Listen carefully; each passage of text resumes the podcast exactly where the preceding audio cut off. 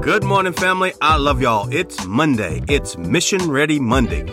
And we own Mondays. Hallelujah, hallelujah, hallelujah. Glory to God.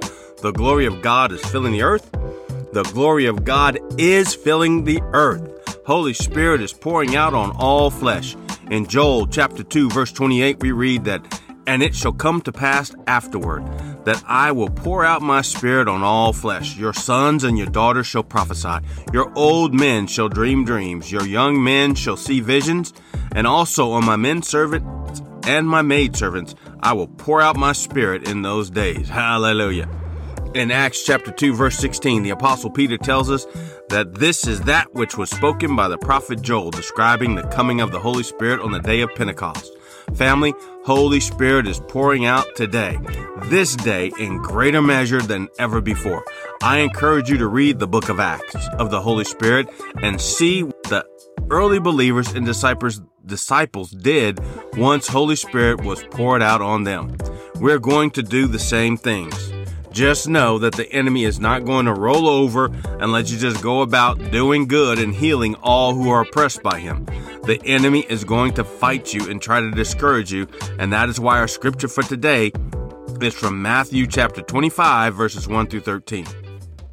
"Then the kingdom of heaven shall be likened to ten virgins who took their lamps and went out to meet the bridegroom. Now five of them were wise and five were foolish.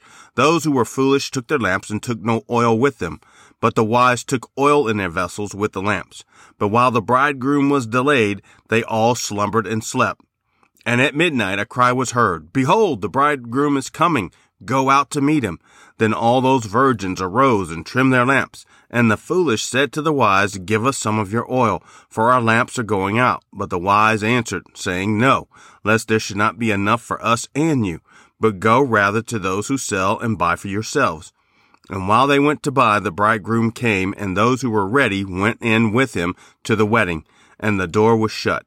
Afterward, the other virgins came also, saying, 'Lord, Lord, open to us.'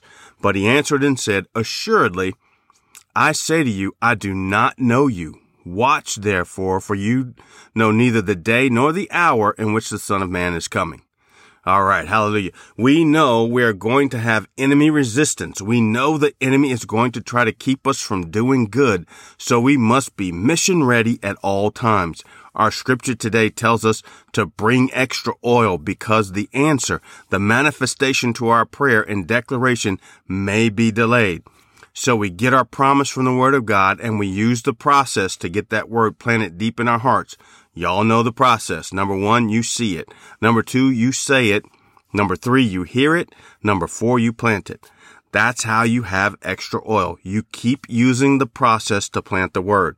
We also have to invest time talking with and developing our relationship with the Father, praying and listening and obeying His voice. Family, we are on the cusp, on the verge, on the fringe of the greatest harvest of souls for God, our Father, in the history of the world.